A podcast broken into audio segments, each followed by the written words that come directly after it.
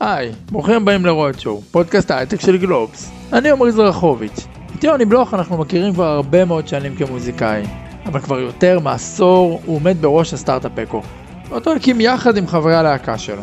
איך הוא רואה את ההבדלים בין חברות התקליטים למשקיעי הון סיכון, וגם את הדמיון. הניסיון להמציא מדיום חדש שהחל מהכנת קליפים לקולדפליי ולבוב דילן, והיום משמש גם חברות כמו וולמארט וגאפ, וגם מה הסיבה שלדעתו הרבה ישראלים לומדים לתכנת בעצמם בתיכון. קבלו פרק לא שגרתי. רוד שואו, שיחות עם אנשים שעושים את ההייטק הישראלי, בהנחיית עמרי זרחוביץ'. היי יוני. אהלן. בוא נתחיל, אני חושב, אה, פשוט להסביר מה החברה עושה, כי ברור שזה קשור למדיה וקשור לכל מיני סרטונים אינטראקטיביים וידוע על השיתוף פעולה שלכם עם וולמרט, אבל אני לא בטוח שאנשים מבינים או יודעים מה ההגדרה של החברה, מה היא עושה. אקו היא חברה טכנולוגית שמייצרת מדיום וידאו אינטראקטיבי, שהכוונה היא, תחשוב על זה שווידאו עבר ממדיומים לינאריים כמו VHS או שידור בכבלים או לא משנה מה, לאינטרנט הוא בעצם, הוא עתק כמו שהוא היה. יש איזשהו קובץ שמתחיל לנגן, מתי שהוא מסתיים. אין באמת כל כך אה, פתיחות או הבנה שאנחנו נמצאים במדיום אינטרנטי, שכל הקטע שלו זה שהוא אה, אינטראקטיבי. אז בעצם כל האינטראקטיביות שנוצרה מסביב לוידאו היא אינטראקטיביות של אה, לעצור את הוידאו, להחליש את הווליום, לשתף אותו, דברים כאלה, לא דברים שכאילו נכנסים לתוך הוידאו עצמו. וזה ברור, כי בכל uh, מעבר מדיום, תמיד קודם כל מעתיקים את הדבר שהיה קודם, אז לוקח הרבה זמן עד שמתחילים כאילו לחשוב על מה אפשר לעשות. במיוחד בגלל שהכל כאילו נובע מכסף, אז הרבה פעמים זה בא ממקומות של כאילו מה, מה אפשר לעשות כדי להרוויח יותר כסף, ומה שהאינטרנט עשה הוא יותר היה קשור, ל, אם אתה חושב על יוטיוב וכאלה, יותר היה קשור לאינסופיות של הוידאו ולא לעומק של קובץ אחד.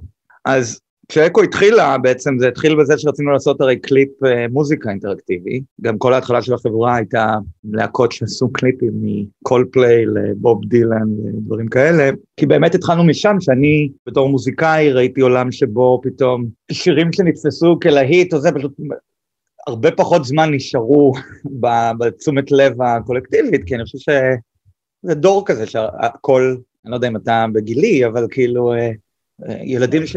אנשים שגדלו בשנות התשעים, היינו מחכים שהשיר יופיע ב-MTV או ינוגן ברדיו, לא, לא היה את המיידיות הזאת, אתה צריך לרכוש את האלבום כולו, כאילו היה איזשהו תהליך כזה. אז אני, אנחנו חיפשנו הלהקה, שבעצם ככה גם הקמנו את החברה, איזושהי דרך לגרום לאנשים אה, לרצות, במקום לשמוע קצת מהשיר ולשמוע עוד קצת מאוד שיר ועוד קצת מאוד שיר, פשוט לשמוע הרבה פעמים את, את אותו שיר, כאילו, ולהתעמק בתוכו במקום uh, לקפוץ בין הדברים האלה.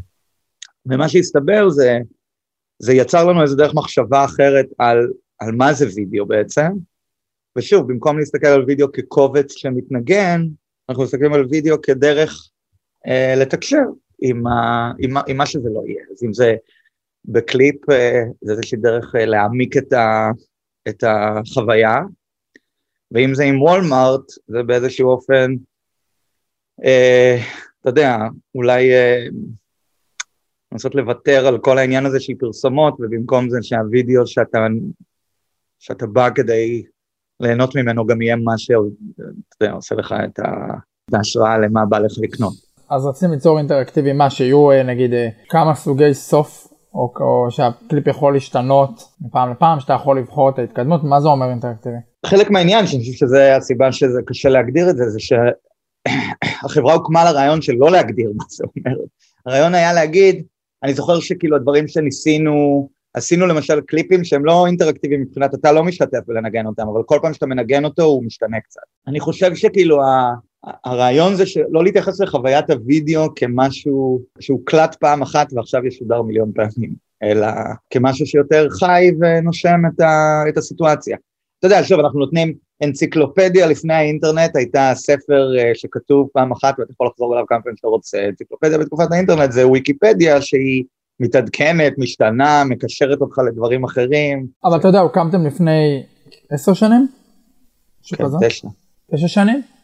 והווידאו עוד לא הגיע למה שאתה, למה שהיה לכם בראש. זאת אומרת, אנחנו עדיין רואים את אותו קליפ. והוא לא משתנה לנו. אז זה קצת יותר מורכב מזה, אם תסתכל על אה, אה, אינסטגרם וטיק טוק, אז זה נהיה מאוד מאוד קצר. באמת מה שקרה זה שזה פחות נכנס הווידאו לעומק, זה יותר וידאו לרוחב, זה נהיה סוג של אינסוף וידאו, ועכשיו האינטראקציה היא איך לקפוץ בין אה, המון דברים ולאבד את התשומת לב בתוך החוויה הזאת. זה יצר בעיה נורא גדולה אצל יוצרים שרוצים להעביר סיפור שהוא יותר מורכב ממה שאפשר לעשות בעשר שניות. אני מסכים איתך שזה עוד לא שם עדיין, אבל אני חושב שהעולם הרבה יותר מתקרב לחזון שלנו מאשר uh, מלפני עשר שנים למשל. בצורות שונות ממה שחשבנו, אבל uh, אם אנחנו באמת uh, מאמינים לזה שאנחנו מנסים להמציא מדיום חדש, אז uh, זה, זה בסדר שזה לוקח קצת זמן. אוקיי, okay, אבל מה שאמרת על וולמארט והשראה וזה, זה לא בדיוק אותו דבר. זאת אומרת, זה, זה שימוש בווידאו, בתוכן וידאו, להגדלת מכירות במקום איזה... כשבוב דילן עשה את הקליפ שלו, אני את האמת שלי, זה, מדכ... זה דיכא אותי להבין את זה, אבל הוא עשה את זה כדי להגדיל את אה, מכירות, האוסף החדש שלו. כל, אתה יודע, שוב, יש בזה הרבה יותר רומנטיזציה, כל דבר נגמר בכסף, אתה יודע. אני קצת, אה, בגלל המסלול המוזר שעשיתי, שהתחלתי כמוזיקאי, וקצת תמים, לא באמת, אבל כאילו, אתה יודע, הסתכל, באמת הסתכלתי רק על, ה, על היחסים בין האומן והקהל, וחשבתי על זה שאני רוצה להרוויח כסף, אבל רציתי להרוויח כסף כדי להמשיך לעשות מה שאני רוצה לעשות. אז אה, קצת הופתעתי לגלות כאילו שבעצם העולם מונע על ידי כסף. רגע, אז עכשיו תסביר לנו מה אתה עושה בוולמרט ואז נחזור אה, אולי להבין איך עברת ממוזיקה לרשת קמעונאות. כן, קודם כל וולמרט הם, הם אמנם לקוח פשוט כל כך גדול שלנו שהוא קצת משתלט לנו על החיים, אבל הוא לא הלקוח היחידי שלנו. אנחנו עושים licensing כאילו של הטכנולוגיה להרבה חברות entertainment שזה יותר סקסי לספר, אבל uh, באמת בגלל שוולמרט השקיעו כל כך הרבה, יש בעצם uh, שלושה חלקים או שלושה קווי מוצר שאנחנו uh, בונים לאי-קומרס באופן כללי, ווולמרט כמובן הם ביפר הלקוח הכי גדול. אחד זה נקרא Inspiration Hubs, וזה כמו, תחשוב שזה כמו ערוץ טלוויזיה, שוב, זה קצת, רציתי להגיד שנועד למכור לך משהו, אבל מה, ש... מה שעצוב זה שכאילו אם אתה באמת כאילו מצמצם הכל, כל הערוצי טלוויזיה נועדו למכור לך משהו. יש אה, ציטוט מפורסם של ג'ף בייזוס, שהוא זכה באוסקר פעם ראשונה באמזון פריים, והוא אמר, אני זוכה באוסקר ואני מוכר יותר נעליים כתוצאה כן. מכך. אבל הקשר שם בין זה שהוא זוכה באוסקר לזה שהוא מוכר יותר נעליים, הוא מאוד קשה להגדרה, כי הוא אומר, אתה זוכה באוסקר, אתה עושה עוד מנוי לאמזון פריים, בגלל שאתה עושה מנוי לאמזון פריים יש יותר סיכוי שתקנה באמזון, וככה זה הגיע. אותו דבר אגב, כאילו מהסופרנוס ב-HBO, נהנית מהסופרנוס, הם מקווים שתקנה את המנוי של HBO. אם אתה נהנה מ Modern Family ב-ABC, הם מקווים שהמפרסמים ימכרו יותר. אז, אז חשוב לציין את, את, את הדבר הזה, כי שוב, כשמסתכלים על זה מאחורי הקלעים, זה הרבה פחות רומנטי ממה שזה מבחוץ. ואנחנו דווקא מנסים אה, להביא את זה למקום שבו, להחזיר את הרומנטיקה בזה שזה מודה במה שזה עושה. אז אה, למשל, אה, אתן לך דוגמה שעוד לא יצאה, טכנית אני לא אמור לספר, אבל שטויות. יש השק... אני נורא אוהב משחקי מחשב, אני ממש חנון של משחקי מחשב, מאז הייתי ילד שמשחק קווסטים של סיירה ולוקאס ארטס, וכאילו זה הדבר שהכי אהבתי, כאילו, שזה גם מאוד נובע, אגב, זה מאוד היה הרבה בסיס לדברים שאני מאמין באקו, הם חלק ממה שאני חושב שזה, שאנשים יאהבו ואוהבים. ויוצאות עכשיו קונסולות חדשות, Xbox Series X, פלייסטיישן 5 וזה. ואנחנו, אה, אחד הדברים המגניבים שיוצא לבנות זה בעצם עולם גיימרים כזה של, אה, שחי בתוך, כמו ערוץ, כמו ערוץ אה, גיימרים, אבל במקום ערוץ טלוויזיה דבילי, סלח לי, שבו אתה צופה כל הדברים, אתה ממש משתתף, כאילו זה ממש נחמד. יש שם למשל אה, סדרה אינטראקטיבית uh, שנקרא, שהיא כאילו, שהקטע שלה זה כאילו um, If you can't beat them, join them, שזה כזה הורים שדואגים על זה שהילדים משחקים uh, משחקי אי-ספורט. אוקיי, אבל מה אתם ומשת... עושים בדבר הזה? אנחנו מייצרים את כל החוויה האינטראקטיבית שהיא בעצם הסיפור שנותן לך כאילו uh, להשתתף. אתה יודע, לייצר חוויה אינטראקטיבית שהיא מתחרה לגיימינג זה דבר מאוד קשה. לא, לא, לא, אז מה שבדיוק סיימתי להגיד, זה לא מתחרה בגיימינג, זה על גיימינג. נכון, זה אבל... זה מייצר זוגות של אבא וילד משחקים משחקים, לא, זה סדרה, לא, זה כאילו כמו... זה לא מתחרה בגיימינג, אבל אתה יודע, היום כל דבר הוא תחרות, כאילו, גם כשהיום אני מקבל חוויית משתמש תוכנה ללימוד אנגלית, היא מתחרה בחוויית משתמש שאני חווה באייפון שלי. אתה לא יכול להישאר מאחור. זאת אומרת אם אתה נותן חוויה לגיימרים או, ל, או לילדים שאוהבים גיימינג, זה צריך להיות ברמה מאוד מאוד גבוהה. כן, אז הסיפור של הדבר הזה ספציפית זה זה, א' זה רמה מאוד מאוד גבוהה, והסיפור שם הוא לא על, על גיימינג, הוא על זה שההורים שלהם לא מבינים מה זה גיימינג, והם, הילדים מלמדים את ההורים לשחק פורטנייט, וההורים מלמדים את הילדים לשחק פאק. אז כאילו שוב, יש בזה משהו שהוא יותר אה, בידור מיינסטרים מהבחינה הזאת, אבל אתה יכול באמת בתוך הדבר הזה לקנות סקינים לפורטנייט, או לקנות מכונות משחק של פאק. ומה אתם עושים בדבר הזה? אתם יוצרים את התוכן הזה? התוכן הזה נבנה על הפלטפורמה שלנו. אז אנחנו עוזרים ליוצרים להביא את זה ל- לרמת גימור כזאת שגם גורמת לאנשים שמשתתפים בזה להרגיש בחוויה הרבה יותר גבוהה וגם עוזרת לוולמרט למכור דברים.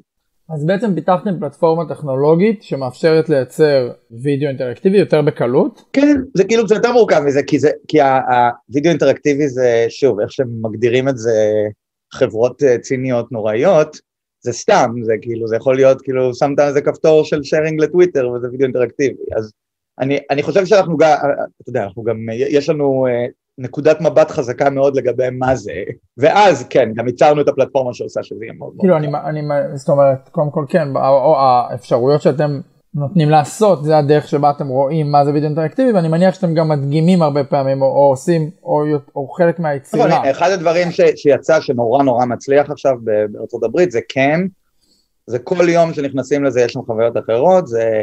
זה כזה מעין כמו ערוץ אינטראקטיבי לכל המשפחה. של וולמארט. כאילו הוסטד באפליקציה של וולמארט ובאתר שלהם. זה כמו האמזון פריים וידאו שלהם. זה רק באמריקה, אבל זה לא אינטרנשיונל. Uh, מה שנחמד שם זה שמעבר לזה שזה מייצר המון צופים וזה, זה גם מייצר מכירות. ששוב, זה מה ש...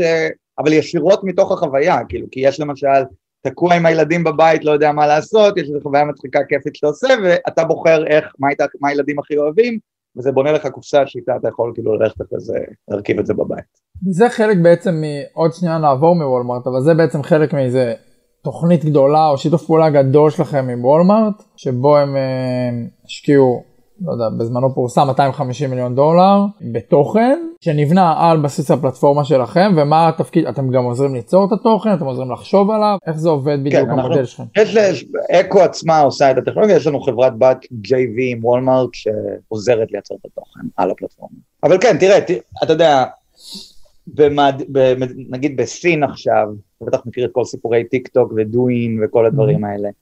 הדבר ש...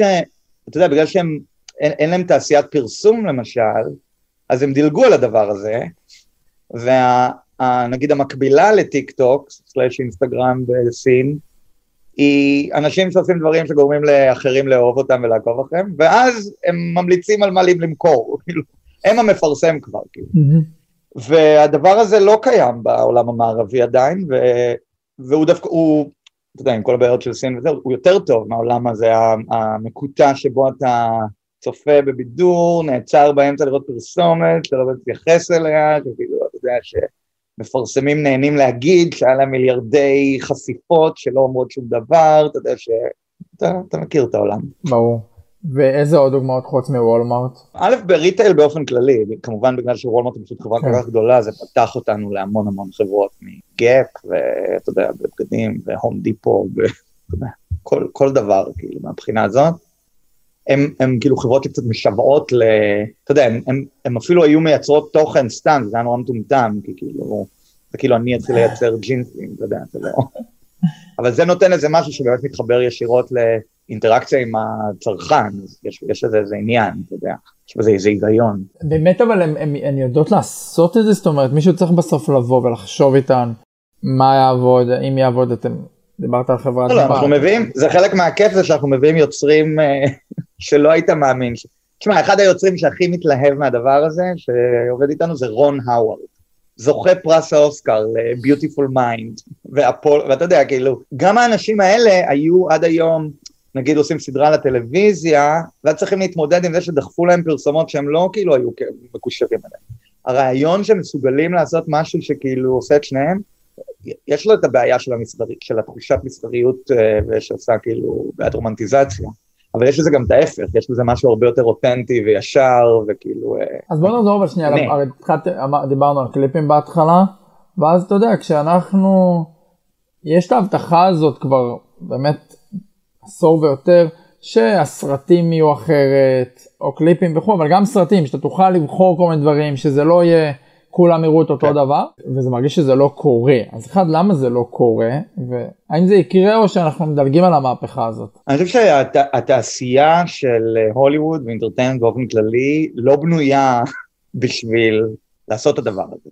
הדרך שבה הדברים עובדים היום, ובגלל שאתה יודע, מקומות כמו נטפליקס וכאלה עובדים, אז זה הולך כרגע על quantity, לא על quality, כאילו זה הולך על כאילו רוחב של דברים. אתה יודע, אני תמיד, אני בא מעולם המוזיקה, אז תמיד יש, בעולמות המוזיקה יש אלבום פילרס וסינגלס, כאילו השיר שצריך להיות על להיט, ושירים שמהר החברת תקליטים הכריחה להקליט כדי למלות את זה, כדי שזה יהיה אלבום. נטפליקס באופן מאוד מוכר, יחסית ל-HBO, הרי נטפליקס מייצרת פי עשרות מונים יותר תוכן, וחלק ממנו מדהים אגב, כי יש להם אחוזים גבוהים, כאילו בזה. HBO מכינים הרבה פחות תוכן, ואחוזים שלהם הרבה יותר גבוהים ללהיטים שלהם. זה עניין קצת של איך אתה מייצר תוכן. אבל זה עדיין איכות, האיכות היא לא רק האיכות של התוכן, אלא גם האיכות הטכנולוגית, או בכלל שינוי. עכשיו יכול להיות שאין לזה כסף, אני לא יודע, יכול להיות שזה לא... לא, זה לא קשור לטכנולוגיה, מה שקורה זה שהחברות האלה והתעשייה הזאת נבנתה על בסיס אנשים שזה מה שהם יודעים לעשות. הם לא רוצים שזה ישתנה. הישועה תגיע בפועל מעולם משחקי המחשב, לדעתי. אלה, ש... אתה יודע, רוב היוצרים שעובדים איתנו על דברים אינטראקטיביים באים מהעולמות האלה בכל מקרה. זה עולמות שפחות uh, ב pop culture ובמיינסטרים, אבל אתה יודע, יש משחקי uh, RPG, role-playing games, עם עולם פתוח, עם, שבחירה שלך בהתחלה, 80 שעות אחרי זה עושה שינוי, ואתה כאילו, זה היה מעיף לך את המוח אם היית חושב על זה ברמת טלוויזיה ווידאו. וזה פשוט תעשייה אחרת כרגע, וזה יוצרים אחרים, וזה כלכלה אחרת, זה עובד על בסיס למכור את זה ב-70 דולר. נכון, אבל משחקי מחשב הם, הם, הם כולם, זאת אומרת, זה לא דמויות אמיתיות, זה הכל. זה לא נכון, כי למשל הכל במשחקי מחשב זה מו-קאפ, שבעצם לוקחים שחקנים אמיתיים ומעבירים את התנועות שלהם לתנועות של מחשב. בפועל יש הרבה משחקים שאם היית עושה אותם בווידאו הם היו עולים פחות, במיוחד בז'אנרים מסוימים. אבל זה שוב, זה, תעש, זה תעשייה עם איזושהי ציפייה, ותשמע, אחד הדברים שאני קלטתי שהדהימו אותי, אה, לא לבוא בטענות לעולמות המדיה, אבל כאילו, אתה יודע, כשהתחלנו, אני התלהבתי, מ... היו, היו דברים שעשינו שהם באמת, אף אחד לא עשה אותם אף פעם. זה היה נורא מגניב, הייתי בטוח שהמון אנשים ירצו לכתוב על זה, ואתה יודע, עיתונים הוליוודים וכאלה. וקלטתי שזה, אתה יודע, שהם אמרו כזה, רגע, זה משחק מחשב? אז אמרתי, לא, זה עם וידאו וזה עובר דרך סטרימינג. אבל זה וידאו? לא, כי אתה יכול לבחור וזה וזה. אה, אין לנו מישהו שמכסה את הדברים האלה, תודה. אתה מבין? כאילו, יש להם כתב טלוויזיה וכתב משחקי מחשב, והם לא מצליחים כאילו למצוא מי יכתוב על זה. אשכרה זה לא עובר להם בתהליכים של איך כאילו העורך מכניס את הדברים. כן, אני חושב ש... וזו דוגמה במדיה, תחשוב על זה עכשיו בכלכלה, וכאילו באיך זה עובד בפועל, כאילו, במודלים העסקיים, זה פשוט לא נכנס להם לתוך... אבל זה בדיוק העניין, אני חושב שאתה יודע, אני בא מעיתונות, אני חושב שהרבה פעמים עיתונאים הם אה, מחוברים לתעשייה שאותה הם מסקרים, אז כשאתה מסקר הייטק אז אולי, אתה יודע, יש לך בכל זאת יותר מרחב, כי הייטק זה עולם החדשנות היא חלק ממנו אז אולי יותר קל לך להבין. יש לך יותר אופציות. כשאתה מסקר אז יותר הראש שלך יותר פתוח לדברים האלה אבל כשאתה מסקר תעשייה יותר מסורתית כמו קולנוע. אם אחד אם אתה תלך לאחד מהאולפנים הוליווד אם אתה תספר תקשיב אה, דיברתי עם יוני בלוך וזה מה שהוא אמר אני אגיד לך אוקיי אבל זה לא זה לא האופן שבו אנחנו יוצרים אה, לא, סרטים. זה, זה בדיוק הבעיה. נכון. אבל תחשוב על זה יותר קיצוני מזה שוב אני איזה שנת לידה אתה? 85. אוקיי, אתה דווקא בדיוק הגיל נכון. כן. אני מבחינתי, ההבדל בין טלוויזיה לסרט קולנוע, כאילו, כשהייתי הולך לקולנוע אחלה, נגיד, אחד מהם הייתי הולך לקולנוע, אחד הייתי הולך לטלוויזיה, ושנינו גדלנו בתקופה שבה גם ראית איך שחקני קולנוע נהיו פחות חשובים משחקני טלוויזיה, פתאום טלוויזיה גדלה וזה, אבל בפועל מה ההבדל? Game of Thrones, כל עונה זה, זה סרט של 13 שעות או שזה 13 פרקים. ו- ואני חושב ששוב, אתה בטח כמישהו שגם בטח חדשנות וזה, לא ממש אכפת לך מה ההבדל. אבל העולמות של, אתה יודע, ושוב, אני לא הכרתי את התעשייה הזאת, אז זה כאילו פיצץ לי את הראש שגיליתי את זה, שאשכרה ממש, זה ממש שתי תעשיות שונות, התעשייה שעושה סרטים, סרטי קולנוע וטלוויזיה, אפילו עכשיו שסרטי קולנוע לא הולכים לקולנוע, אלא הם הולכים לטלוויזיה. וזה מטורף לדעתי, כאילו, מה, איך הם לא מבינים ששניהם מספרים סיפור, ואחד עושה את זה בשעה וחצי, אחד עושה את זה בעשרים, מה זה משנה, כאילו, אתה יודע, אבל הפורמט הוא המודל העסקי, והמודל העסקי קובע את ההתמחות שלך. ואז אשכרה הייתי מדבר עם כותבים או יוצרים, אתה יודע, אני, אני אספר לך את הסיפור הכי מוז... שכאילו, כזה קצת מדיקה אותי על זה שאנשים הם לא כאלה חדשניים בהתלהבות שלהם בהכרח. דיברתי עם התסריטאי שעבד על Ready Player One. אתה זוכר את הספר הזה והסרט? לא. זה סרט שספילברג אה, ביים, okay. אוקיי. וכולם חיכו לו, וזה ספר נורא פופולרי לחנונים כאלה שחשבתי שאתה תהיה ביניהם, שנולדו, שגדלו כזה באייטיז וזה, על איזה מישהו שבונה עולם, אה, כאילו זה בעתיד, ה, בעתיד, ומישהו בונה עולם, יש מלא Easter eggs, וזה, היה להיט היסטרי כזה, בסט סלר, ואז עשו סרט שספילברג עשה, לא משנה. הפרק הראשון של הספר, בגלל שזה קורה בעתיד, מספר על הילדים שצופים בסיטקום אינטראקטיבי בטלוויזיה ובוחרים וצוחקים. כאילו, אז בדיוק מה שאמרת, העתיד שהיה מובטח. אני יושב עם התסריטאי, שכתב את אחד האקסמן, אתה יודע, כאילו מישהו, תסריטאי ממש רציני, שגם שיחק מלא משחקי מחשב אגב, וזה, וכאילו הראיתי לו את הדברים שלנו, והוא אמר לי, וואו, אתה עושה את העתיד הזה שעליו אני כותב. אמרתי לו, נכון, איזה מגניב, אתה לא רוצה לבוא? אז הוא אומר, לא, אני לא יודע איך לעשות. אמרתי לו, אתה לא רוצה לנסות? הוא אומר, אני מפחיד אותי, אני לא, לא יודע איך אפילו חושבים, אתה יודע, כאילו, הוא לא, הוא לא אמר, וואו, איזה אתגר, כן. אני עכשיו רוצה כאילו להיכנס לזה. ותראה, לפעמים אני חושב על זה כמוזיקאי, אם אתה מוזיקאי מצליח, ומישהו בא אליך ואומר לך, הנה המצאתי כלי נגינה חדש שיעשה, זה לא בהכרח, יש מצב שאתה כזה, עזוב, טוב לי עם הגיטרה, אני ממש טוב לי עם המפוחית, אז אני, זה עובד לי, למה אתה מנסה לשנות לי, אתה מבין? אני אני אשאל שאלה אחרונה ואז נמשיך הלאה, אבל אתה חושב שמה ישנה את הוליווד? אם משהו ישנה בכלל את הוליווד? ממה שאתה... הקורונה?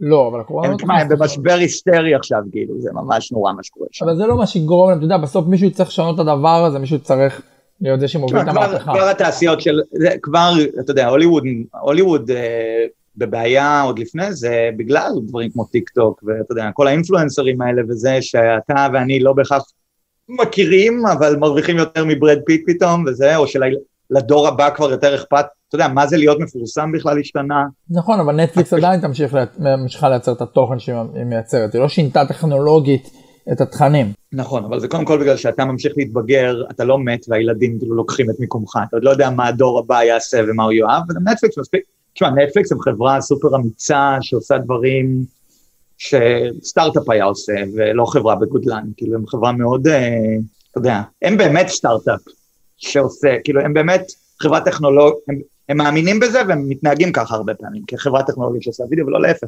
אבל אגב, זה בגלל שהמנכ"ל שלהם הוא איש טכנולוגיה, והמנכ"ל החדש, שעכשיו הוא קו-מנכ"ל, הוא איש תוכן, ואתה לא יודע מה יקרה בהמשך, ויכול להיות שזה יהפוך להיות כמו, אתה יודע, אתה רואה את החברות האחרות, או אתה לא, הן פחות כאילו קורות בארץ, אבל פיקוק ו-HBO, מקס ואלה, לא מצליחות כאילו אה, לייצר את, ה, את אותו דבר.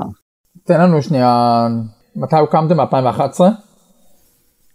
כן, כאילו הקמנו פעמיים, אז זה קצת קשה, אבל כן, ב-2011. מתי עשיתם את הפיבוט, כאילו את הפיבוט? הפיבוט זה לעבור מקליפים ל... לא. אם, זה, אם לזה אתה קורא פיבוט, עשינו איזה 6,000 פיבוט. אוקיי, אז מה? בדיוק עכשיו עשינו איזה פגישת חברה כזאת, והראיתי את הוידאו הראשון שהראיתי לסקויה כשגייסנו כסף, והוא לגמרי מחזיק אותו דבר שאנחנו אומרים עכשיו. כי התיאוריה תמיד הייתה, התזה תמיד הייתה אותו דבר, וידאו צריך להיות משהו שמבין אותך, ששומע אותך ולא רק שאתה... לקליפים זה היה דבר אחד, כי כמוזיקאי רציתי לשמוע את הצד השני, ולוולמרט זה דבר אחר, כי הם רוצים לשמוע את הצד השני. אז למה הוקמתם אבל פעמיים? באמת באמת, מה? למה הוקמתם פעמיים? לא באמת הוקמנו פעמיים, פשוט בהתחלה... אה, אה, התחלנו את החברה לפני שבאמת הקמנו חברה, אתה יודע, כי היינו, אה, היינו, זה אני ואתה יודע, להקה וברק פלדמן שכותב מילים, כאילו התחלנו את זה, לא ממש ידענו איך... אז החברה הוקמה ב-2011, אבל התחלנו קצת לפני. כמה, מה, זאת אומרת כל הלהקה? כל הלהקה חוץ מארז הבסיסט, הוא עבר לגרמניה ומנגן שם בס, אבל עדיין חבר קרוב. וכמה כמה אתם בלהקה? זה טל ותומר, כאילו, זה עוד שניים, ש... וברק שכותב את המילים. איך הצלחתם למצוא להקה ש... אבל כולם, גם זה לא רק זה, אלון שביים את כל הקליפים עובד איתנו, כאילו זה נהיה, אנחנו קצת כל ה... וגייסתם כמה? לאקו גייסנו משהו כמו 60 ומשהו מיליון דולר. ומה היה שם באמת בפגישה הראשונה עם סקויה? עם מי נפגשתם? מי המשקיע?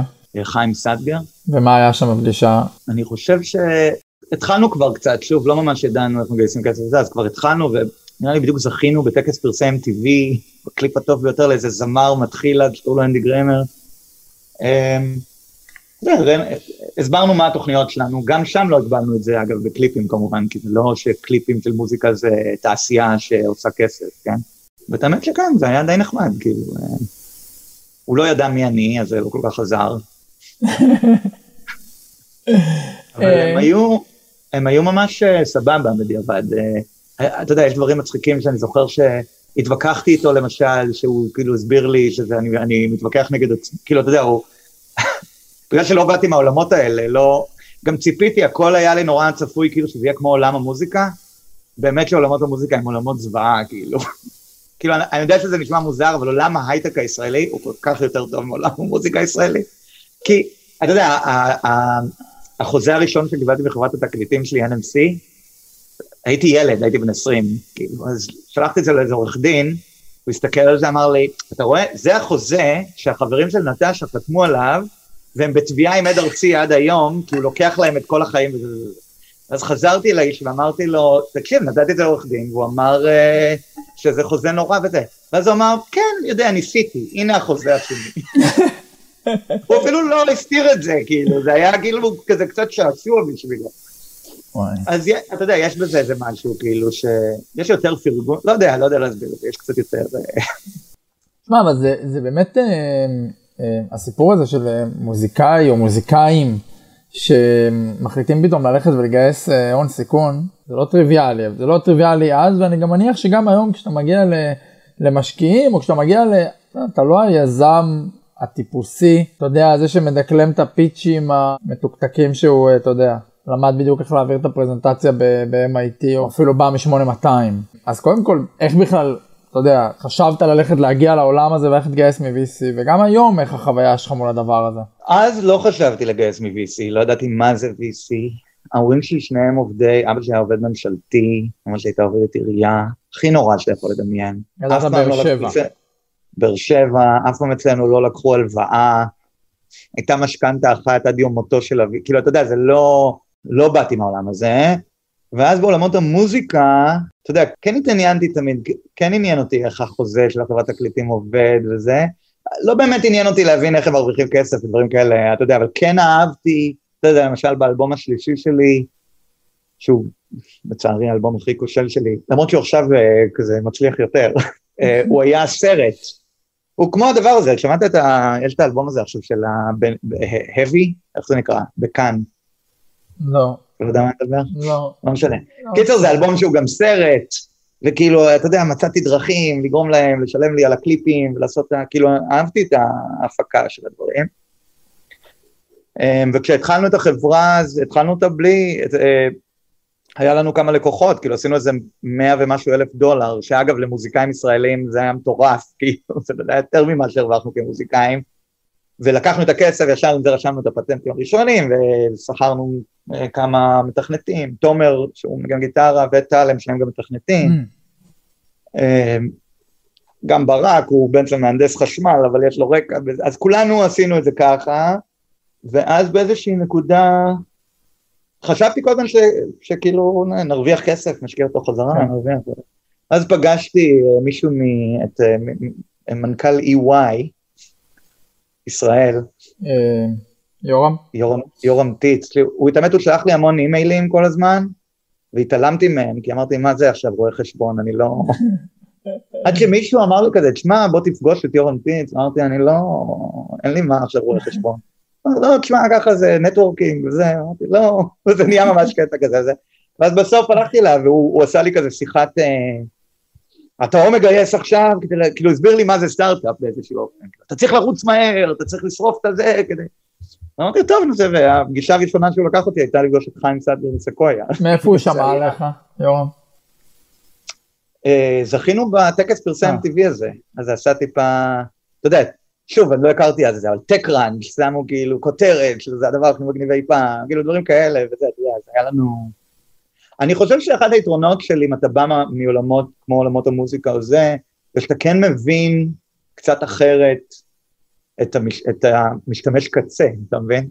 אני, רוב אני חושב היזמים עושים הרבה שיעורי בית ומבינים איך התעשייה עובדת, איך העסק עובד, מי משלם למי, וזה.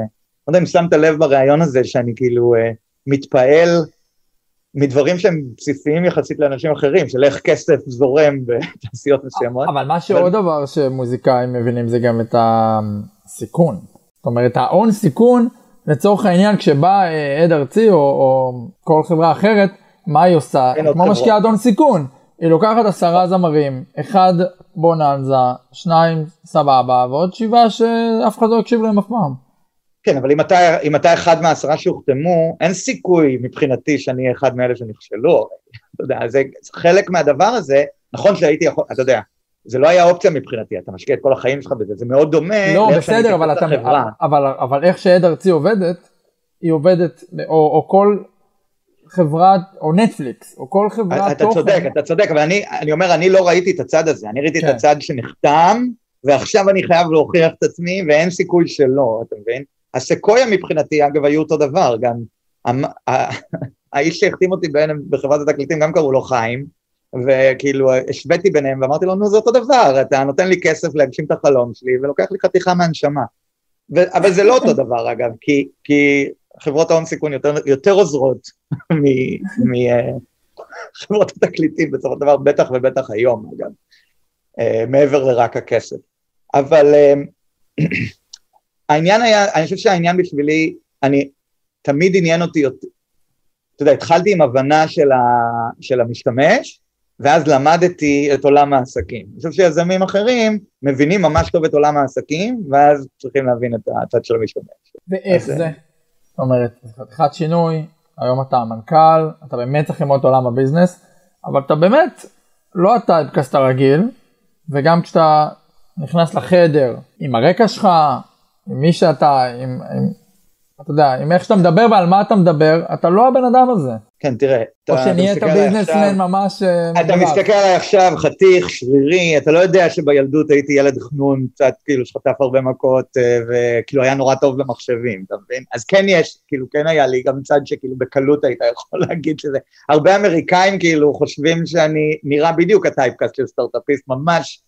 אם הם מתישהו שומעים על זה שהייתי זמר, כאילו הם או לא מאמינים או צוחקים. אתה יודע, לפעמים אנשים אוהבים להציג אותי ולהגיד, and he's a literal rock star, והם נקראים מצחוק, כאילו, no, no, no, literally, כאילו. הייתה מישהי אחת שהיא היום היושבת ראש שלנו, שכאילו אמרה, no, no, no, him, וכאילו נקראה מצחוק, וכאילו, באמת לא האמינו לזה. נסעה איתי פעם אחת לארץ, ובתל אביב איזה שני ילדים ביקשו להצטלם, והיא אמרה, no, really, him? what's wrong with you? כאילו, אתה יודע, וכאלה. אז זה לא, אתה יודע, יש לי פרסונות uh, שונות, אני חושב, בעיר... אתה יודע, להפך, אני פעם בשנה, כשלא היה קורונה, הייתי בא לעשות הופעות, וזה היה כזה כיף. אתה יודע, והמנהלת וה, uh, הצגה שלנו, הייתה מתייחסת אליי טיפה כפרימדונה, ושכחתי מה זה, כאילו, זה היה כאילו תמיד... כן, uh, זה לא הסטארט-אפיסט הזה שצריך לעבוד כל הלילה ו... ולהיות לחוץ. עכשיו אני בתל אביב עובד על שעון ניו יורק אז אני עובד כל הלילה. נכון. לא אני אומר סטארטאפיסט עובד כל הלילה אבל זמר הוא פרימדונה. כן, תשמע גם זמר, כן זה מאוד, תשמע יש משהו, אני חושב שיש משהו עוצמתי באם אתה מצליח כאילו לחוות שתי קריירות מאוד שונות, כי זה, אני חושב שזה מאוד עוזר, כי אתה כל הזמן משווה וזה נותן לך לפעמים את היכולת להסתכל על בעיות בצורה שאנשים אחרים לא יודעים להסתכל עליהן. רק בגלל שאתה משווה את זה לעולם הקודם שלך. יש לך דוגמה?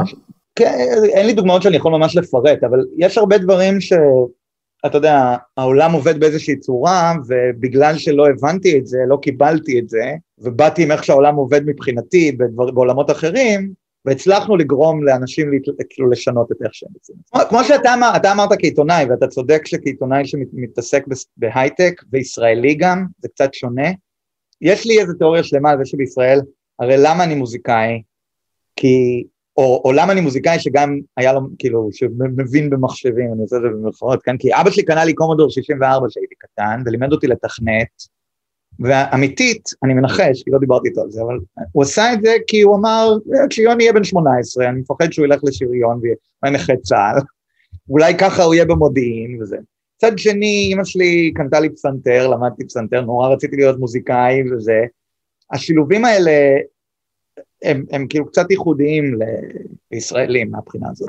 והיום כשאתה באמת אה, מנהל חברה, אתה יודע, יש הרבה דיבורים על הקושי של לנהל חברה, אגב גם אתה יודע, גם בזמר הוא בדרך כלל מספר אחד בלהקה. אה, איך אתה עם הניהול? אז אה, קודם כל בגלל שה-co-founders והרבה מהעובדים הם חברי להקה לשעבר, זה נתן לי נחיתה רכה, כי הם, אנחנו מכירים אחד את השני ויודעים אה, איך להתמודד עם זה. בהתחלה היה לי מאוד מאוד קשה, הייתי הרבה פעמים כאילו חושב לעצמי שאני טוב בלנהל להקה של ארבעה אנשים, אבל כשהחברה התחילה לגדול, אז נוצרו המון בעיות, ובכלל להיות מנכ"ל בחברה שהיא גם, אתה יודע, יותר מחצי ממנה בארצות הברית, קשה להבין עד כמה זה יותר מורכב, אתה צריך פתאום, אתה יודע, להבין המון המון שכבות, לא רק של ניהול, אלא גם של היסטוריה ודמוגרפיה אה, ודברים כאלה. Um, בהתחלה כאילו מאוד הייתי ב state of mind כזה של uh, אני, זה מי שאני ואתם כולכם תלמדו להתמודד איתי. וכן uh, גיליתי שכאילו קצת התבגרתי ו, וכן קלטתי, זה היה אותו דבר נכון גם בלהקה, כן? כאילו אם, אם הייתי דיקטטור כזה, אז אני, אני לא באמת המוכשר, אני זה שיודע לשמוע לגלות את המוכשרים, אתה מבין? אז הבסיסט שלי, או הגיטריסט שלי, או המתופף היה מביא את הרעיון הכי טוב, ואני הייתי יודע להגיד שזה הרעיון הכי טוב. אבל לא אני הייתי מביא את זה.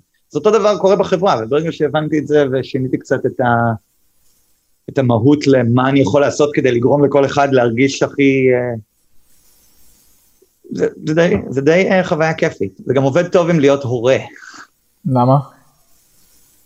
כי אני חושב שגם כהורה זה אותו דבר, אתה כאילו או מחליט שאתה ההורה והילד כאילו הולך לי להתאים את עצמו אליך, או שאתה מנסה כאילו למקסם את הילד.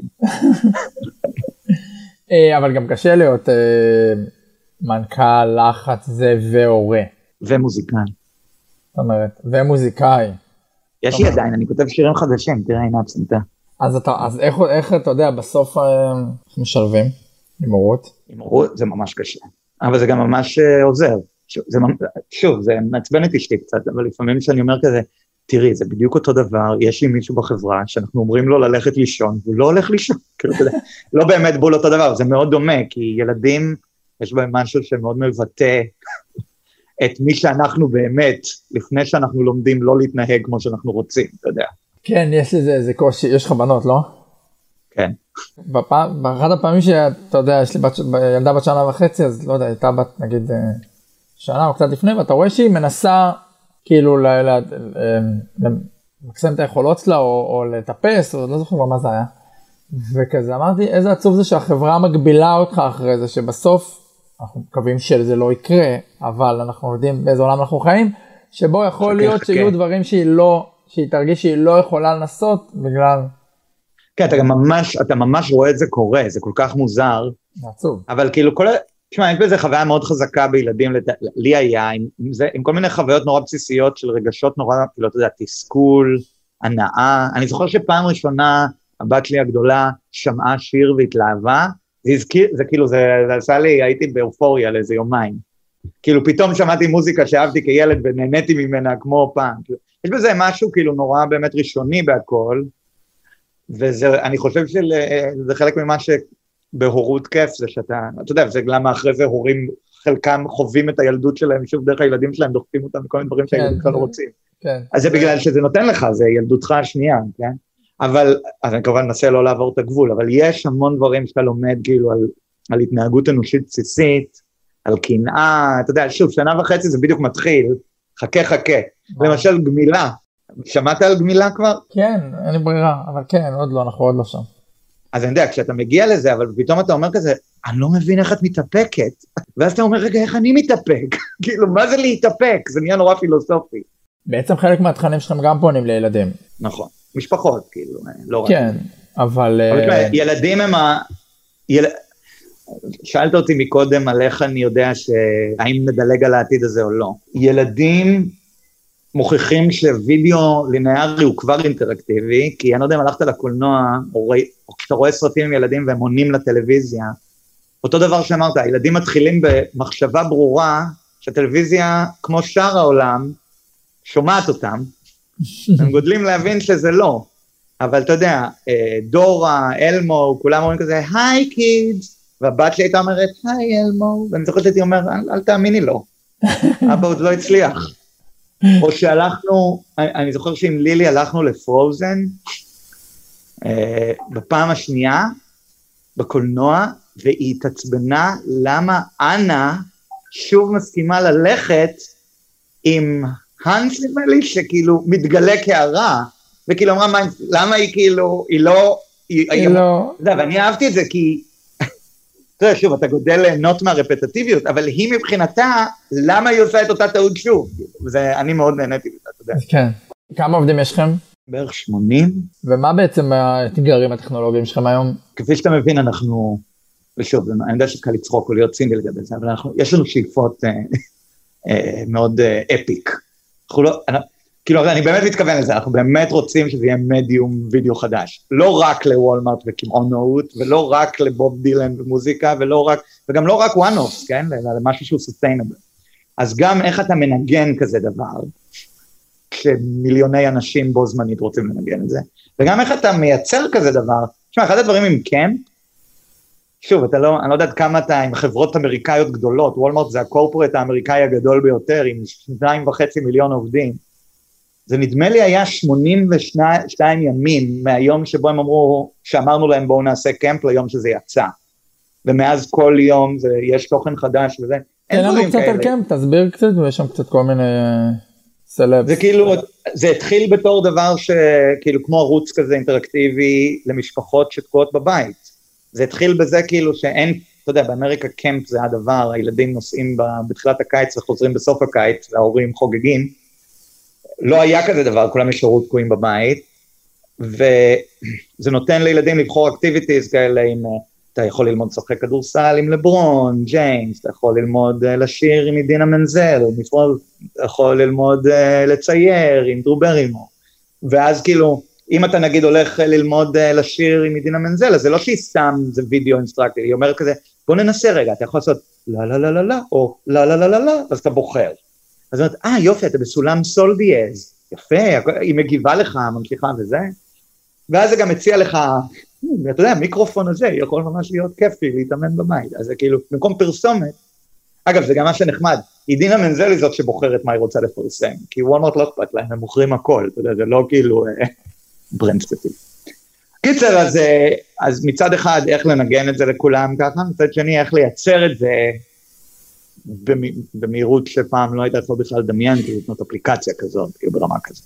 ואיך אתם עושים את זה שלא תתפזרו? כי יש לכם מיליון use cases. נכון, אז זה נבנה, זה, יש לנו authoring tool כזה, יש לנו כלי, uh, developer.eko.com או studio.eko.com, אחד הוא יותר graphical user interface כזה, ואפילו אתה יכול לעשות, והשני יותר למפתחים, אבל זה התשתית לדבר הזה, וחברות שונות בונות אפליקציות שונות. הנה, עכשיו אנחנו פה בארץ, הפסטיגל בונה אפליקציה על, ה, mm. על אקו. אתה משתתף בפסטיגל? לצערי הם אה, לא, לא נראה ש... היית צריך לקשור את זה כדיל. כן, את הצד הזה הם לא ראו בי. אז, אז, אז אוקיי, אבל זאת אומרת, אתה לא חייב, יש בטח לקוחות גדולים שאיתם אתם ממש עוזרים להם, גם נותנים להם את היוצרים וזה, אבל גם בן אדם יכול ללכת ולפתח בעצמו. ולשלם פשוט מה סאס איך זה מה המודל. כן דברים לא מסחריים זה אפילו לא זה אפילו חינם שמע אתמול uh, קיבלתי בגוגל אלרטס אתה יודע יש לי כזה אקו yeah. כן. וקיבלתי שברודוויי איזושהי הצגה בברודוויי אני לא זוכר שצריך למצוא את זה הם, בגלל שאין ברודוויי הם עשו בתוכנית שלנו כאילו uh, הצגה אינטראקטיבית כזאת ל, ל... וזה כאילו אתה יודע מקבל מלא והם כתבו שהם עשו את זה עם אקו.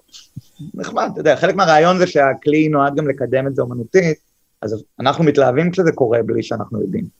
אז מה, אז הקורונה מן הסתם הפכה אה, עסקים יותר דיגיטליים, יותר חייבה אותם, אז מן הסתם דחף את העסקים שלכם? כן, מדהים לנו. כאילו, זוועת עולם שזה מגפה עולמית, אבל בעולם ההייטק זה מאוד מעניין לראות איך כאילו איזה חברות זה נדחף ואיזה זה, ואנחנו ממש, גם, גם זה מאוד דחף אותנו כאילו מבחינה זה, וגם עולם ההפקות וידאו חטף כזאת מכה, אמ, שהם כולם קצת התגמשו לאיך כאילו לעשות את הדברים האלה. ו... ומה ההכנסות שלכם, מה סדר גודל? אה, עשרות מיליונים.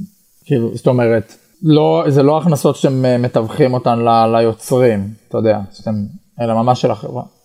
של החברה שאתם. כאילו, ומה מצב הפיננסי שלכם, אתם צריכים לגייס? לא. אנחנו כאילו, אנחנו במצב הזה שבו היינו יכולים להחליט להיות רווחיים, ואנחנו מחליטים לקחת את הכסף ולשים אותו בצמיחה. ותגיד, כשאתה מסתכל, בסוף אנחנו מדברים חלק מהחברות האלה, לא כולן, אבל חלק מהן מסורתיות. וולמארט, גאפ, אה, אתה יודע, גם מדברים הרבה על הקורונה, זו שאלה שאני שואל אותה הרבה, כי היא ממש אה, מעסיקה אותי, וגם אנחנו מדברים על חברות מסורתיות, וכולם מדברים על איך הקורונה תדחוף חברות מסורתיות יותר לדיגיטל, אתם עובדים עם חברות מסורתיות, איך אתם רואים אותם, הם, הם, הם מצליחים לעשות את השינוי התפיסתי, בסוף צריך איזה שינוי DNA כזה. זה לא רק ללכת, כן. כמו שאתה אומר, אני לא יודע למכור ג'ינסים, הם לא יודעים, אה, הם יודעים לעשות את זה? תן לנו כן. קצת על חברות מסורתיות. לא, לא, תראה, הם, אה, זה נורא מסובך, הם, הם, טיטה, הם כאילו הם ספינות ענק, אז גם אם הם, מה זה הם, מה זה הם, אתה מבין? Mm-hmm. Uh, זה כמובן מתחיל במנכ"ל, ספציפית המנכ"ל של וולמרט הוא באמת איש מאוד uh, מעורר השראה. Uh, אז הוא מעורר השראה, אבל כאילו היית אומר, נו, אבל אתה יודע, בגלל שאנחנו חווים, הם, הם לקוח מספיק גדול אצלנו שאנחנו חווים אותם בכל הדרגות שלהם, וזה בסופו של דבר אנשים, כן? הם, הם מאוד רוצים לעשות שינויים גדולים, אבל הם בנויים בצורה שהיא מאוד מאוד מורכב, מורכב להם לעשות את זה. תשמע, כל החברות האלה, והסיבה למה תמיד יש תחלופה, וחברות לא באמת שורדות את הדברים האלה, זה ש... כמו שאמרת, הן מרוויחות יותר מדי כסף מהעסק הקודם כדי לסכן לעסק הבא. יש עכשיו, אתה יודע, חברות ה... יש חברות מעוררות, אתה יודע, אמזון, בייזוס, כאילו, אחד הציטוטים הכי מגניבים שלו זה כשיצא פיירפון, שהיה אחד הכישלונות mm-hmm. הכי נוראיים, אז התגובה שלו הייתה כאילו, אתם חושבים שזה כישלון נורא? יש לנו בפיתוח כישלונות כל כך הרבה יותר גדולים שהפיירפון תהיה בדיחה ליד. וחלק מהקטע היה כאילו, אה, זה מאוד מאוד, אנשים אוהבים להגיד, כן, תלמדו מהכישלונות, oh. אבל זה, אבל הם לא אינסנטיבייז להצליח מהכישלונות, אתה מבין? הם כאילו, הם לא, העובד עצמו לא מרוויח יותר כסף מזה, אז, אז דיבור לחוד ומעשים לחוד. אבל אחד הדברים היפים שקורים לנו דווקא זה שבגלל שאנחנו לא וולמארט, בגלל שיש לנו שיתוף פעולה, אבל זה לא, לא נקננו, אנחנו מסוגלים להיות קצת פיראטים אה, בחוץ, לעשות קצת דברים כמו סטארט-אפ. וזה לא רק עם וולמארט, אנחנו עושים את זה עם עוד, עוד חברות גדולות.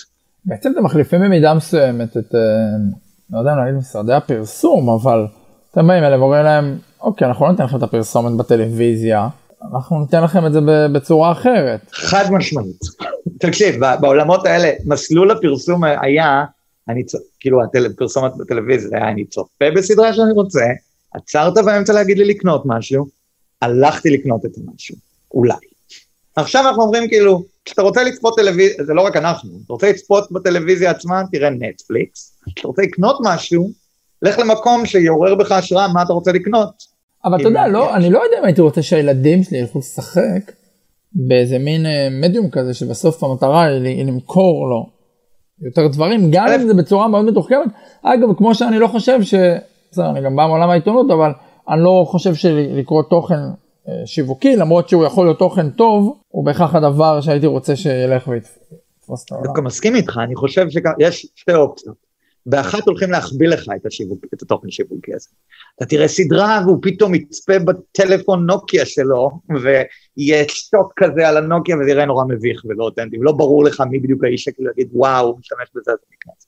או יש עולם שבו כשאתה רואה טלוויזיה אתה משלם על זה מצד אחד, וכשאתה צריך לקנות מחשב חדש, אז אתה יודע, זה חלק מהרעיון, אה, אתה, אתה בא אתה בא לקמפ כי אתה תקוע עם הילדים בבית. אתה מתחיל לעשות איזה פעילות של דברים שלא, לא, אתה יודע, זה עכשיו הלואוין בארצות הברית, אז כאילו, דברים מגניבים שאפשר לעשות עם דלעת. ואז אתה כבר כזה, אה, וואלה, ואני גם צריך את הדלעת, קליק, יש דלעת, כאילו, אתה יודע, זה לא בא, הרעיון זה לא בוא לראות את התוכן כדי שנמכור לך משהו, זה, הרעיון זה בוא לראות את התוכן כדי שיהיה לך מה לעשות עם הילדים שתקועים בבית, עכשיו נמכור לך את זה. אתה אומר זה לא פרסום סמוי, אלא בוא נעשה פעילות יצירה, אתה רוצה את הטושים כדי... כן, יש לי, את הדוגמה הכי טובה. יש, הדבר הבא שיוצא בדצמבר, ואז בפברואר זה Cookshop, זה כאילו האוכל. וולמרט הם, זה אחד הדברים שהם הכי גדולים בהם, יותר גדולים מאמזון. בזה. אתה הולך לתוכנית עם איזה שף שאתה אוהב, ואתה עושה נודלס. הוא שואל אותך כל מיני דברים, אתה צמחוני, טבעוני, עושה משתנה המתכון, זה נורא נחמד שאכפת לו, כאילו הוא לא מוכר לך כלום. ואז הוא מגיע לנקודה ואומר, יופי, עכשיו אנחנו הולכים להקפיץ, יש לך ווק או מחווה, או אין לך ווק. אתה אומר, אין לי ווק, אז שני דברים קורים. אחד, מאותו רגע הוא מראה לך את כל, ה, את כל המתכון עם מחבת, שזה נחמד, כי תחשוב, בתוכניות בישול תמיד יש להם ציוד יותר טוב משלך, ואתה מתבייש לא עושה. אבל הוא כן אומר שזה היה יותר טעים עם ווק, ועולה לך בקטנה, אם אתה רוצה, אתה יכול לקנות את הווק. עכשיו, למה אני גם מבסוט על זה? כי לא החברת ווק לך פרסמה את זה, השף הוא זה שגם בחר, הוא אמר, זה הווק שאני הייתי קונה. זה בא באמת מאיזה מקום של כאילו, אה, אתה יודע, ווולמרט לא אכפת להם, כי הם רק רוצים שתקנה משהו, לא אכפת להם אם תקנה את זה או את זה. הם להפך, הם רוצים שתקנה משהו שתאהב, שלא תחזיר, אתה יודע, הם לא דומים לחברות שרק מנסות את, ה, את עצם המכירה. אז יש בזה משהו שאם אתה מאמין לו ומקבל אותו, אז, ומה שאני אומר זה אתה מביא שהיוצרים יבינו את זה והצופים יבינו את זה, אז דווקא זה הרבה יותר, זה יותר דומה ללכת לקניון מאשר ל, אה, לצפות בטלוויזיה ושתדחוף לי איזה משהו בלי שאני אשים לב כביכול, כן? אני לא חושב שהילדים, אתה יודע, הבת שלי, בת, יש לי הבת הקטנה שלי בת שנתיים, זה מצחיק, כל דבר שהוא עם וידאו מבחינת ה live action, לא אנימציה, זה פרסומת. כי היא רואה לפעמים בזה, ואז והיא צועקת פרסומת! Go away! פרסומת go away! כאילו. אבל אני, טוב, אני מקבל את ההסבר שלך, אה, הוא הסבר מניח את הדעת, ואני חושב שעדיין הדברים האלה, הם עדיין יכולים להתפתח, כי גם תוכן שיווקי, הוא התחיל מזה כוונות טובות הר- הרבה פעמים, או מתחיל, לא, יש, בוא נעשה את זה ככה. הוא התחיל מזה שליוצר, לא היה מספיק כסף לפרסומות, תאמין לי, כי אני עוד מכיר את העולם הזה, לא היה מספיק כסף לא תוכן שיווקי, לפרסומות, אבל... אז אה, המפיקים לקחו כסף כדי, והכריחו את היוצרים לעשות... כשאני הולך עכשיו וקורא, קח תקלח את הכלב שלך, בסוף זה פרסומת לווטרינר, אני באמת, נכון, אני, אני צריך לקלח את הכלב שלי, אני צריך ללמוד איך לעשות את זה. זאת אומרת, יש דברים שנותנים לך ערך, אבל בתוך הדבר הזה, ניתנה תעשייה שהיא תעשייה שמוכרת לך דברים בלי שאתה שם לב. נכון, אבל יש פה משהו אחר. תשמע, וולמרט, למשל, וולמרט ספציפית, כן, זה לא נכון לכל דבר, אבל וולמרט ספציפית הם האנדרדוג של אמזון בארצות הברית, כן, באונליין. הם, לא אכפת להם אה, שתקנה brand א' או brand ב', הם רוצים שתקנה מהם ולא מאמזון. בשבילם לעשות תוכן אינטראקטיבי ולהעשיר אותך בדברים נכונים וטובים, לא נועד כדי להפיל אותך שתקנה, נועד כדי שתקנה אצלם ולא במקום אחר. כן. במקום שתעשה את הסקירת שוק שלך ביוטיוב וב reviews ואז תקנה באמזון, תבוא כבר לוולמרט, הם ישקיעו מאות מיליוני דולרים כדי לה, להביא לך אינפורמציה טובה, אבל לא, אבל בצורה מבדרת ומגניבה, לא בצורת עוד טקסט שהודפס כדי למקסם SEO של איזה, אתה יודע. יש משהו הרבה יותר דווקא אה, נקי מהבחינה הזאת, שהם ריטיילר, אתה מבין? הם כאילו, כן. המטר... ברור לכולם מה המטרה שלהם. בדיוק, אה, וגם הם ספציפיים, המטרה שלהם זה, אתה יודע, עד היום הם יכלו רק להגיד, זה יותר זול מבאמזון, זה יותר יקר מבאמזון. עכשיו הם יכולים להגיד, אפילו אם תקנה בסוף באמזון, בוא תלמד אצלנו איזה עגלת תינוק הכי מתאימה לך, אתה יודע, דברים כאלה. מה עוד שלוש, ארבע, חמש שנים? אתה יודע, אנחנו במקביל, יש את הדברים האלה שאנחנו בונים כאילו את ה-use cases עם וולמרט למשל בתור צורה אחת, מצד שני, עוד אחד הווידאוים שקפצו באקו סטודיו שלשום, זה של איזה כנסייה, שכאילו אתה עושה אינטראקציה עם, הר... עם הכומר. אני, אני מאוד מאמין שכאילו יותר ויותר, אה, אנשים לא התייחסו לזה כווידאו, אלא התייחסו לזה כדרך לייצר חוויה יותר אנושית, אה, לקרב, לעשות ב scale משהו שהוא, אתה יודע, היה מפגש עם בן אדם שלא ב live. זה קצת שני דברים שונים. פעילות המסחרית הגדולה של החברות הגדולות ומה הלקוחות הקטנים יעשו מזה. שוב, בתכלס זה הכל אותו דבר, כי הכומר מנסה למכור לך את הדת, בוב דילן מנסה למכור לך את הדיסקים, אין מה לעשות, זה, זה נכון אבל, זה הכל, הכל תעשייה כאילו כלשהי. אגב, זה אחד הדברים המעניינים שגיליתי עם וולמרט, אתה יודע, תעשיית ה entertainment האמריקאית היא 130 מיליארד דולר. תעשיית ה commerce היא 4 טריליון. כן. רק ה e-commerce הוא טריליון. וזה לא כולל את המכירות דיסקים וזה, כי זה נמצא באינטרנט. מצד שני, זה ה pop culture, נכון? כאילו שם יש... Game of Thrones יותר חשוב לך מאשר איזה טלוויזיה קנית. לכן אבל אם תוכל להביא את ה pop culture מפה ו... אם אני יכול לקחת את הכיסים העמוקים של הטריליון של הטריליון דולר ולהפוך את זה למשהו. באיזשהו אופן זה נכון הרעיון זה לעשות את זה אבל כאילו אתה יודע כשאני בא להיבדר תבדר אותי כשאני בא לקנות תמכור לי כאילו במקום המקומות שבהם מנסים אתה יודע to blur the lines כמו שאתה אמרת אני, אני מסכים עם זה אני חושב שהרעיון זה שאתה בא לצפות בתוכניות אוכל האינטראקטיביות כי אתה, כי לא, אתה רוצה כן להחליט מה אתה הולך להכין לאכול, לא כי אתה רוצה רק להיות מבודר. אתה כן מטשטשים את הגבול, כי אתה בא ל camp ליהנות וללמוד לשחק כדורסל, אבל בסוף אתה קונה. אתה לא חייב לקנות, זה, הוא אומר לך, אין לך כדור, קנה את הספלדינג של לברון ג'יימס, אבל יש לך כדור, אל תקנה כלום, הכל סבבה, כאילו, והם נותנים את זה בחינם אם אתה קונה ואם אתה לא קונה.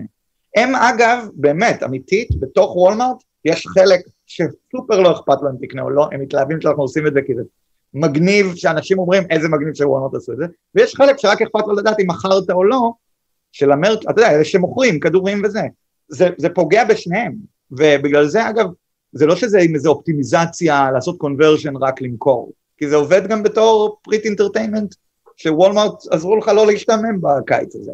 אז המפרסם שמח, המוכר שמח, לא משנה אם קנית או לא. טוב, מעולה. אה, היה ממש מעניין. כן, תודה, אתה, אתה טוב, אתה שואל רע. עד כאן עוד פרק של Roadshow. מוזמנות ומוזמנים לעקוב אחרינו באתר גלובס, בספוטיפיי או בכל אפליקציית פודקאסטים שאתם מחבבים. ונשמח אם תדרגו אותנו גבוה באפל פודקאסט, ותשלחו את הפרק בוואטסאפ לחבר שעוד לא שמע עלינו. תודה לעורך הפודקאסטים רון טוביה, אני עמרי זרחוביץ', יאללה ביי.